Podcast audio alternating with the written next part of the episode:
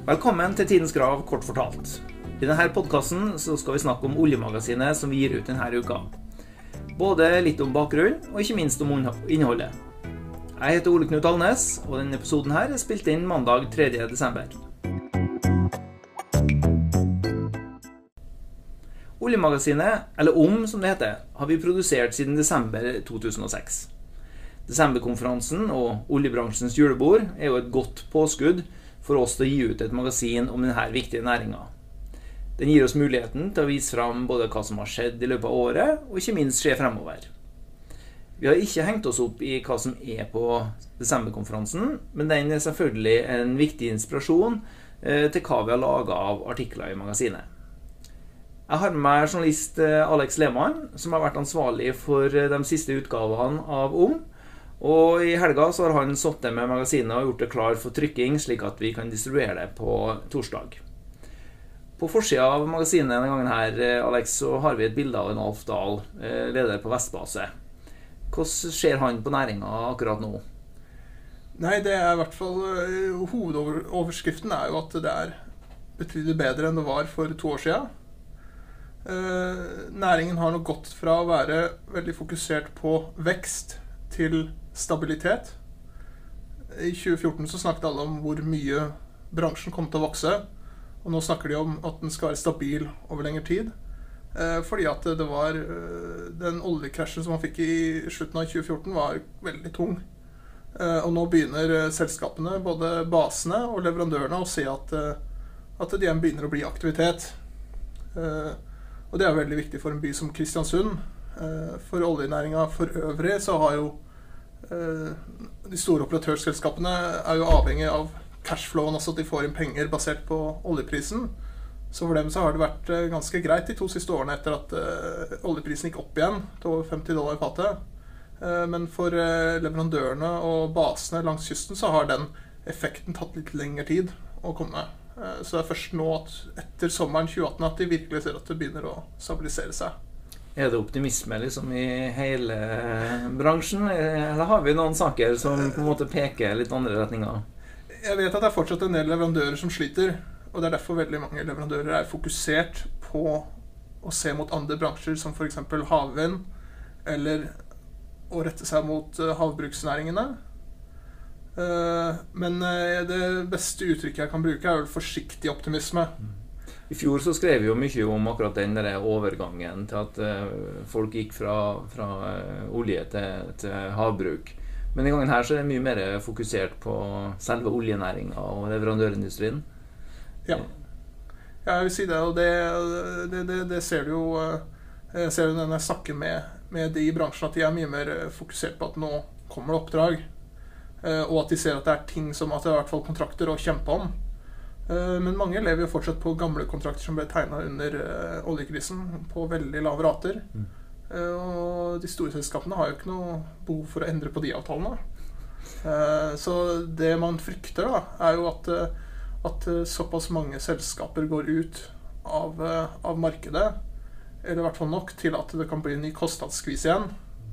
At det blir For slik det var før, var det sånn at de fleste leverandørene hadde jo mer enn nok å gjøre. Så når operatørene trengte eh, å få noe gjennomført, så, så kunne de på en måte De kunne si hva de skulle få betalt sjøl.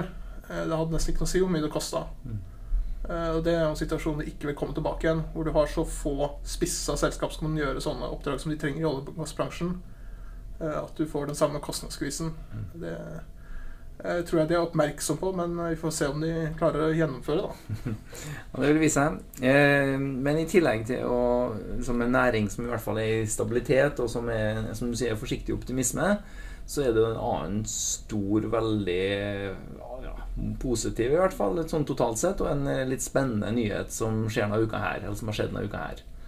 Ja, jeg var jo oppe på Råket tidligere i dag, eh, hvor de heiset flagg på, uh, uten, utenfor der, og så sang de 'Deilig er jorden'. Uh, uh, det var da Okea tok over Shell sin drift av Draugenfeltet. det er en ganske interessant sak for Kristiansund. da. Vers, altså når, når, man spekulerte i hvem Shell skulle selge til Skrekkscenarioet var at det skulle gå til en stor operatør som allerede hadde driftsmiljø i Stavanger, også da etter hvert nedskalert i Kristiansund. Det var et veldig realistisk eh, bilde på hva som kunne skje. Eh, det kommer ikke til å skje nå, eh, fordi at OK, jeg har ikke noe driftsorganisasjon fra før. Eh, den eh, kommer til å være i Kristiansund, og de sier at de planlegger å få inn nye felt. Og de feltene skal drifte fra Kristiansund, og så skal kontoret i, i Trondheim skal være fokusert på, mer, på bl.a. leting og det mer overordna strategiske. da. Det blir jo spennende å høre fra Okea uansett, men ikke, du har jo snakka litt med dem. Hvordan ser de på Kristiansund? Nei, For Okea så blir jo Kristiansund eh, veldig viktig. Det er som eh, sjefen Erik Haugane sa til meg tidligere i dag. Eh, og så er vi jo, eh, overtar vi jo da et av de mest prestisjefylte feltene på norsk sokkel. Og blir er operatør for eh, som, som Draugen er jo, er jo litt som å og, og eh, ja, det spiller Royal Albert Hall. Altså det, det er litt sånn eh, schwung over det. Og, og når det første, det første døgnet vi har produsert og, og jobba så hadde det jo gått veldig, veldig bra. Ikke noen hiccups med at vi har kutta trådene mot, eh, mot skjell. Eh, så eh, alt ser veldig bra ut. Og det er klart med den produksjonen av kontantstrømmen og det, og det teamet, så har vi jo da eh, står vi jo mye tryggere eh, for vår organiske vekst. Og vi også eh, har større muskler for å gjø- gjøre gode, gode dealer med å kjøpe ytterligere feltandeler. Så eh, det her gleder vi oss til. Nå blir det jo også en, eh, en stor jobb fremover å bevare entusiasmen i, i, eh, i, i eh, Kristiansund Draugen-teamet.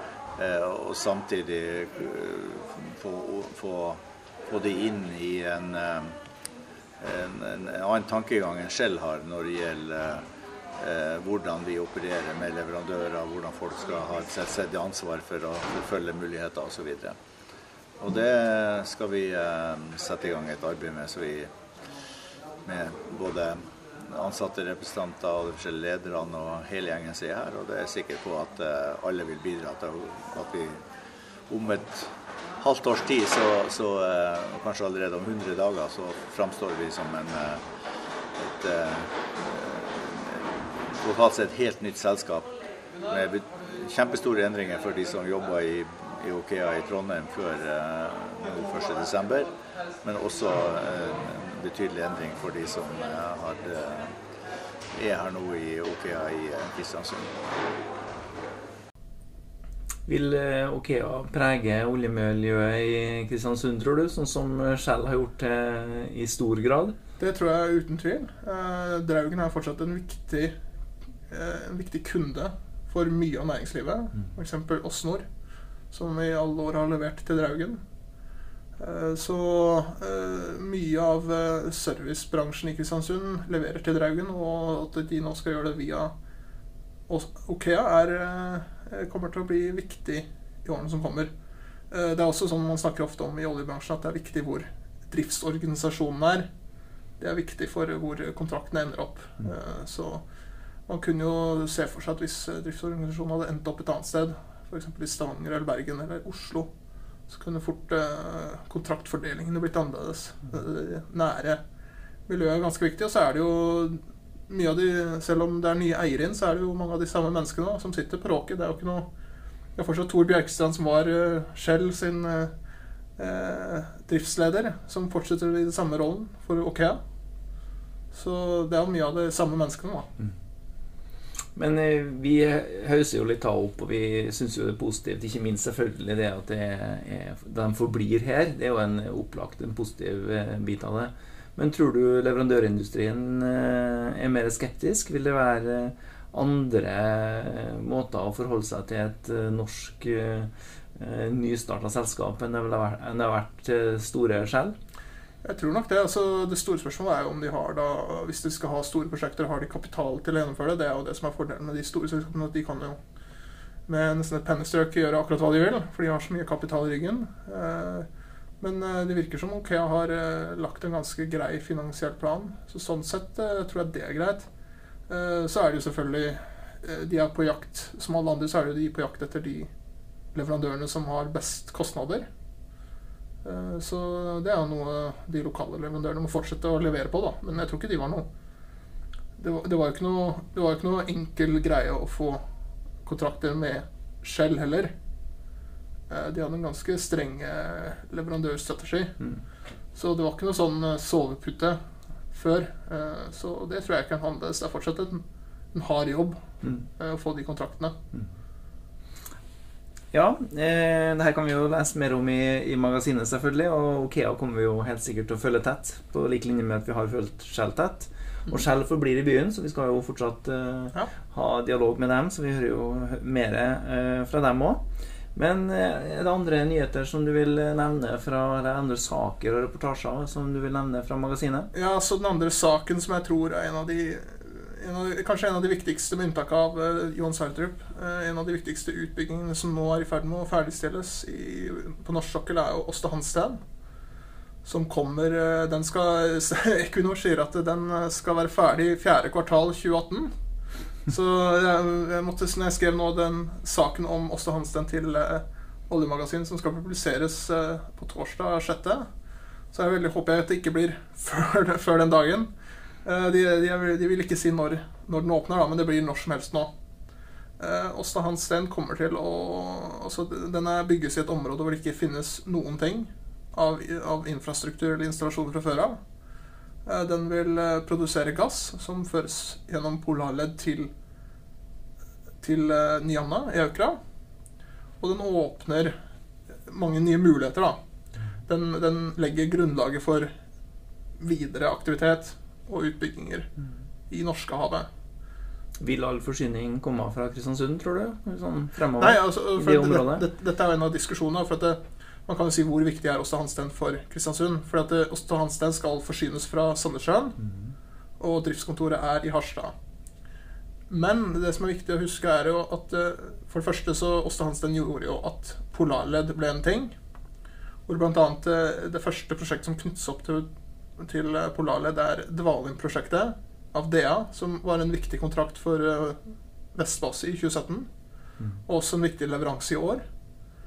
Så, eh, så det, det, er en, det, er en, det er et prosjekt som åpner opp for mange nye muligheter i Norskehavet.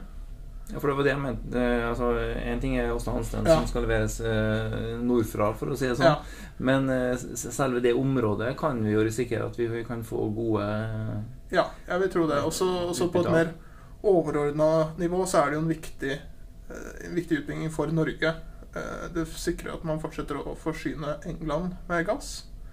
Som er eh, sånn eh, geopolitisk viktig, da. Eh, Norge, sin, Norge hadde ikke vært en veldig viktig nasjon for resten av Europa hvis vi ikke hadde hatt gassen vår. Vi er verdens tredje største gasseksportør. Så, så det er en viktig, en viktig utbygging på sokkelen. da, Kanskje det eneste som kan måle seg, er Johan Sverdrup eller muligens Johan Castberg i Barentshavet.